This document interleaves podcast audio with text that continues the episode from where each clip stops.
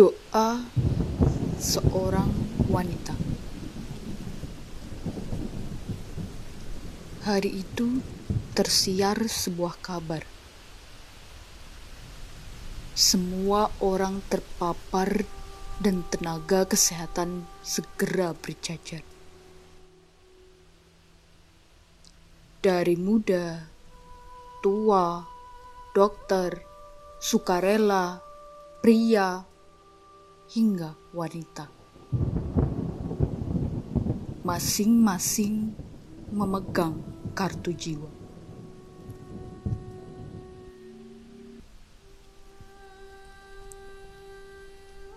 Terlihat seorang wanita berdiri di garda terdepan. Anak kecilnya terseduh sedan. Suaminya menangis tertahan. Tapi sumpah kembali mengiringnya ke medan. Obat-obatan di depannya membisu pada musuh yang tak ada secuil debu. Seorang tua di depannya terbujur kaku, menunggu waktu untuk nafasnya tanggal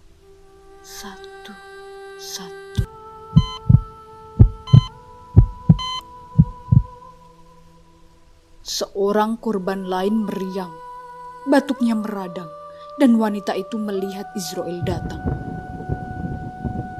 Toh, raga masih belum melayang, masih ada harapan terkembang.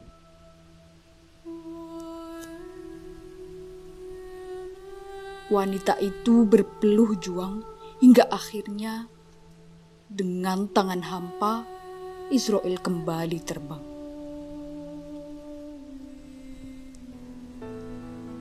Di rumah, matanya tak bisa terpejam.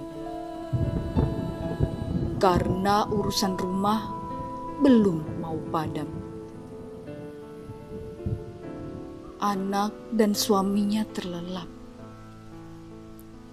Tapi ia masih bekerja dalam senyap.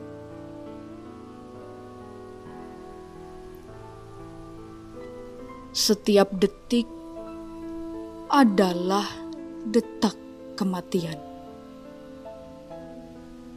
Hanya demi sumpah bernama kemanusiaan, dia bertahan.